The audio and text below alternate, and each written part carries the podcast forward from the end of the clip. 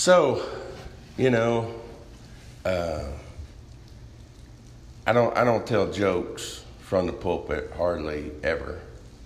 Uh, sometimes I make a joke in regard to scripture. Nobody ever catches that much, but you know the old joke. And the guy goes to buy a mule, and uh, he's looking at it. For some reason, they can't get right up there, and and he said, "Well, I told you he didn't look too good." He said, "Well, I think he looks plenty good." So he paid the guy.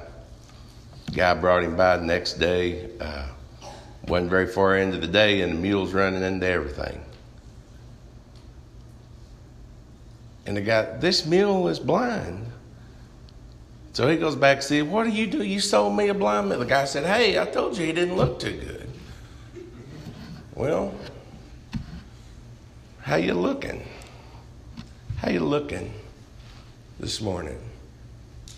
I mean, we took a bath, we put on our good clothes. How are you looking? I don't mean how do you appear outwardly. Uh, God doesn't put much store in that, does He? Didn't Jesus say that, John, about chapter 7, verse 24?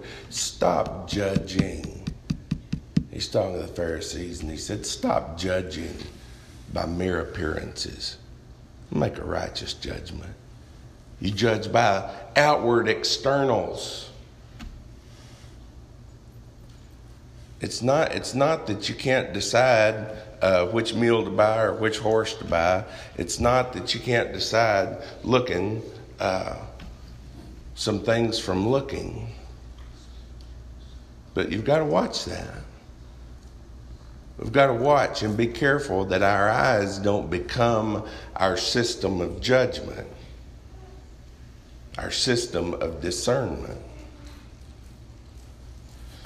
James has real practical ideas for us. Uh, every time I would like us to turn over to chapter 3 to start with. I told you we're going to do some lessons from James. Uh, in chapter 3, verse 15, any, anything to do with selfishness, bitter envy and selfishness, that comes with an attachment. It's the world's wisdom. Excuse me. Anything to do with selfishness, selfish ambition, those things. Verse 15, he said, it gives you a wisdom, but such wisdom, it does not come down from heaven, but it is earthly. It is earthly, it is unspiritual, it is of the devil. It is earthly, it is carnal. Why? Well, it has in mind those things that promote envy and selfish ambition. But contrasting to the world's wisdom, contrasting to fleshly wisdom, contrasting to judging from mere appearances. We have verse 17. But wisdom that comes from heaven, wisdom that comes from above, God's wisdom.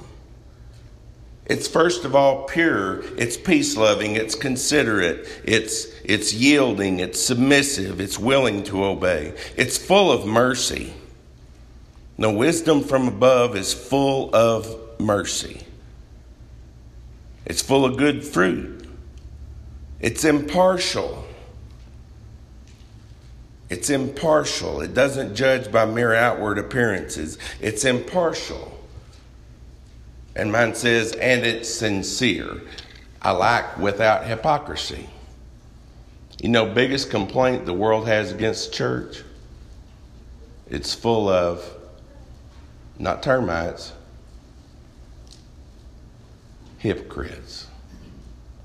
Hypocrites. Now, I've noticed that doesn't keep people out of Walmart or the grocery store or football stadiums or any of those things. Hypocrites don't, but that's their mark against church was full of hypocrites. Well, what he's going to tell us today, and, and that's my offering to you, is we're looking at James, and when you're studying James, chapter 3, verses really 13 through 18, but 15 and 17 specifically, in my humble opinion, everything in James points to that and comes out of that. Here's the, here's the wisdom from above about how we face trials, chapter 1, how we're listening to God's word, chapter 1. And now, today, we're in chapter 2. Let's read together. Here's some heavenly wisdom. My brothers, as believers in our glorious Lord Jesus Christ, don't show favoritism. Don't show favoritism. Suppose a man comes in wearing a gold ring, comes into your assembly, wearing a gold ring and fine clothes, and a, and a poor man in shabby clothes comes in.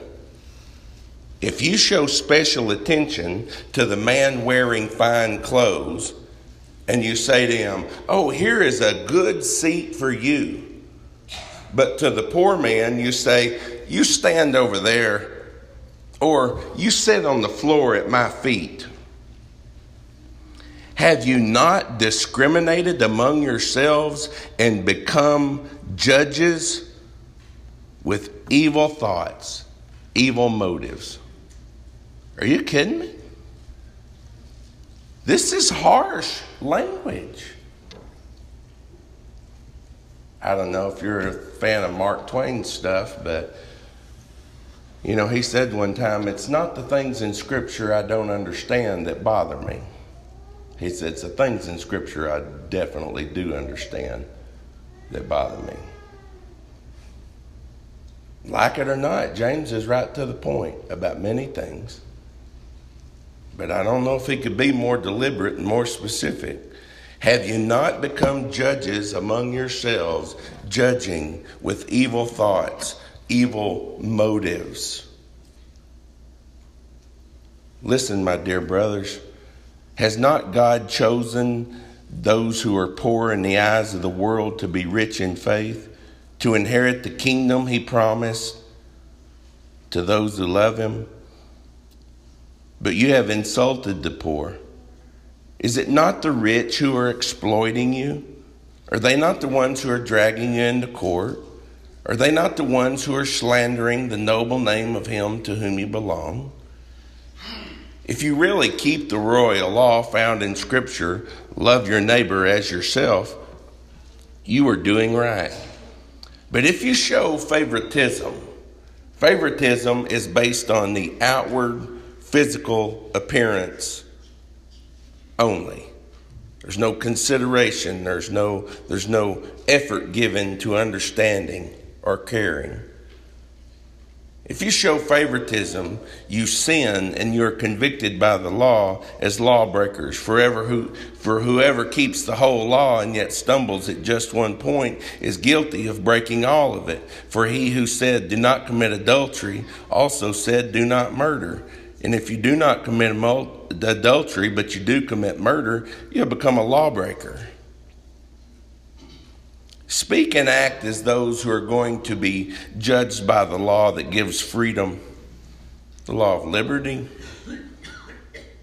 Because judgment without mercy will be shown to anyone who has not been merciful. mercy triumphs over judgment. Well, that was his point, wasn't it? He's talking about how people appear as they come dressed for the assembly. But it's deeper than that, isn't it? He's talking about how we look at them with our eyes. But this is an iceberg sermon. This is an iceberg passage. That means you see the tip up here, but the majority of it's down here in there. And then let's take the principle involved. What's he, what's he doing? Well, it, it means what it says, says what it means. I know he meant what he said. I know he said what he meant. He's inspired by the Spirit. But you look with your eyes at a brother who come into the assembly and he looks like he could be of advantage to you. He looks like he could help you. He looks like he would put a lot of money in the plate. He looks like it would be a good friend to have. I better treat him well. He said, Every bit of that comes from your own lust.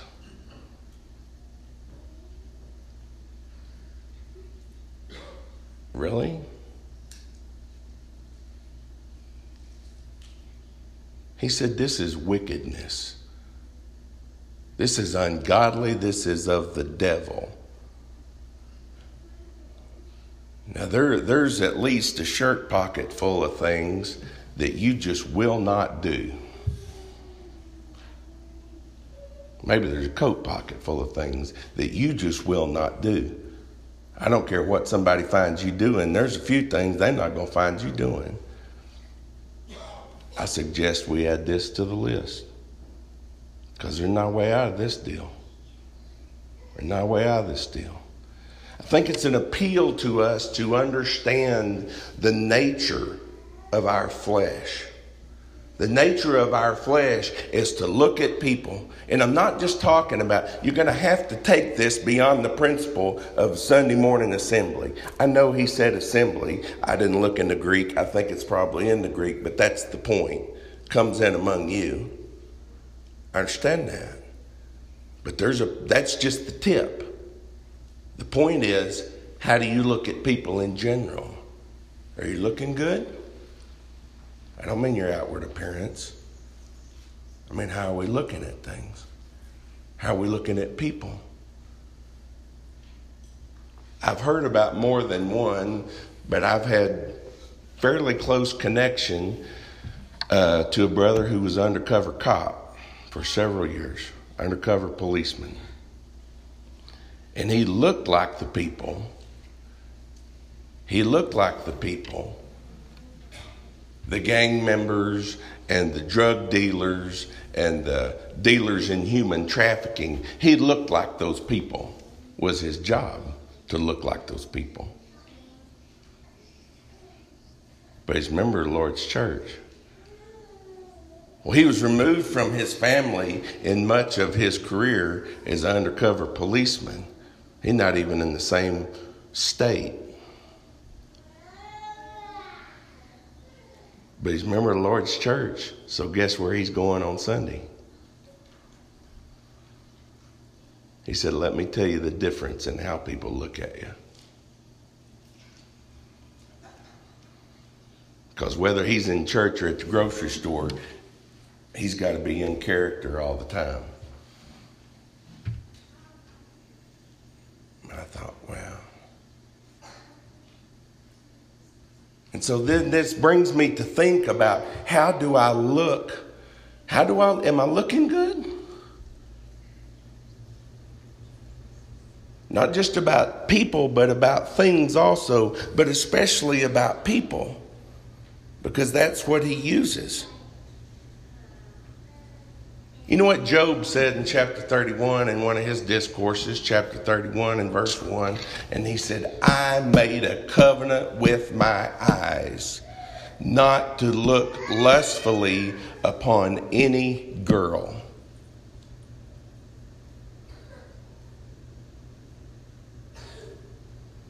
Really, Job? Really? In a discussion about your life and your devotion and your commitment to God, you're bringing up about yourself, Job, how you look at people? Yes, sir, I am. And I made a covenant with my eyes not to look upon a woman, a girl, he said. I don't know why he said girl, but he didn't mean a boy.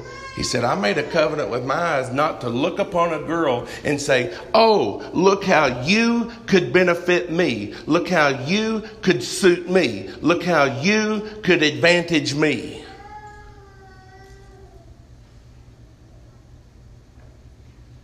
That's of the flesh. That's just lust.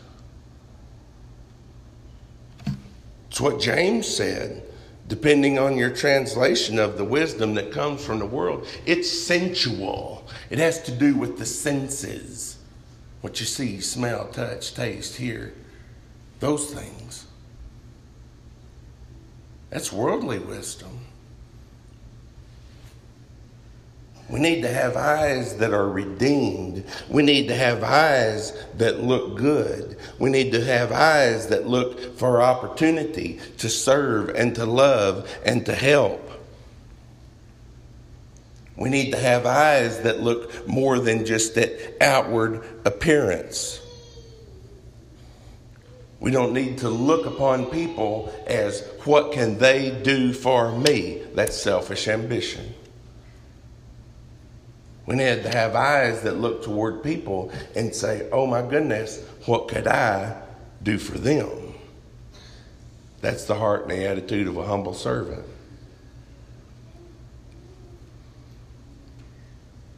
I hope this is touching us because this this this has impacted me.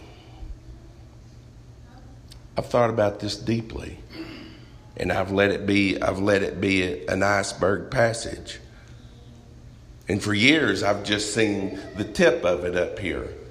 And I've just, I've just tried to do that amongst the assembly of the saints. And if I see anybody in the assembly of the saints that has long hair, earrings, beard, and gang stuff on, I always try to speak to them and be kind to them because I think they might be one of those uh, people we're praying for every Sunday that's trying to protect us and serve us. Every now and then you find a saint doing that for some unbeknownst reason to me. Here's what a hypocrite is. A hypocrite's not somebody that makes mistakes. As he said, this, this judging is hypocritical and that we're supposed to be without hypocrisy. A hypocrite is not somebody who is against something and then turns around and does some portion of that. In other words, when, when, when I'm against lying and I turn around and fib to somebody about something, or even if I lied to them on purpose about something, that doesn't make me a hypocrite. That's not a hypocrite. A hypocrite is somebody who says they are absolutely against lying and they never have any intention whatsoever to stop lying. That's a hypocrite. A hypocrite is someone who pretends to be someone that they never have any intention to be. That's why it comes originally from the stage with actors and they were hypocrites. And they carried these masks. And their mask was of whatever character they were playing. They never had any ambition in life to be that character. They're just playing like that. Do we intend for God's mercy to, to be ours? Do we intend and do we desire and do we admit and confess because we just had a supper we just took a supper that said we are for God's mercy. We, we intend to have God's mercy. We desire to keep receiving God's mercy and we long for it. I'm just asking us if we intend to show it. If we do, we got to watch how we're looking. We got to watch how we're looking. Those things are bound up. Maybe it tells us more about ourselves than we want to hear. Maybe that's the reason it's in this book. And I'm not talking about do we make mistakes in this. I'm talking about do we intend to do this. I'm not talking about occasionally do you withhold mercy. I'm talking about do you never intend to show mercy. We just sang a song about those who overcome to the end and God will clothe them. Is that not what God did for us? Were we not pitiful, wretched, blind, naked, and poor? Did, did we not appear that way? Were we not that way to God? And yet He washed us and He cleansed us and He clothed us. Didn't He? By His mercy, didn't He do that? Do we have any intention of affording that to other people? I think this scripture is just reminding us if that's not in your intention, you better stop it right now, and that better start being our intention. God, help us to hear this. God, help us to implement it because somewhere, some way, somehow, this is part of our transformation as God's people. This is part of God's purpose being fulfilled in us. This is part of God's call to us. And it is a very sobering call. Because he says, Speak and act as those who are going to be judged by the law that gives liberty, that gives freedom so we should expect in Jesus Christ, we should expect God's mercy. Why? Not because we deserve it, because God promised it. If we're in Jesus Christ and we don't expect God's mercy, then that tells us a lot about what we really think about God. God keeps his promise. You might break yours, God keeps his. Because judgment without mercy. Now, if, if, that doesn't sober us up, we don't have ears to hear. Judgment without mercy will be shown to anyone who has not been merciful. Mercy triumphs over judgment. Let's pray. Almighty God and Father in heaven, we love you for who you are, for being the God who saw us in our wretched, filthy, pitiful condition. And yet you washed us clean and you clothed us with your Son, Jesus Christ. For all of us who were baptized into him, Father, have been clothed with him. That's a fact, and you stated as such. We need, Father, to realize that you judged our condition not by outward and physical appearance. You judged it by your power, your, your mercy, your grace, and your purpose. You wanted us, Father, to be benefited by what Jesus has done for us. And you want, Father, for us to live out of that. You want us to see other people as you saw us, as little individual opportunities to be changed and ruled and reigned by the love of God in Christ Jesus. Help us to stop looking, Father, selfishly by any kind of carnal lust lust for money or importance or credit or, or anything. Help us to start looking, Father, by love. Help us to look, to serve, and encourage, not to manipulate, not to promote our own lust. Help us, Father, to see others as you saw us in the view of mercy. Help us to live, Father, transformed lives in the view of your mercy toward us. We thank you for this mercy. We pray that we consider it and that it empowers us, Father, to see other people as you see them. Love us and bless us, Father. Forgive us and guide us in ways that glorify you, in ways that accomplish your purpose in this world and in this place. It's through Jesus who died for us. We pray these things now. Amen. God Almighty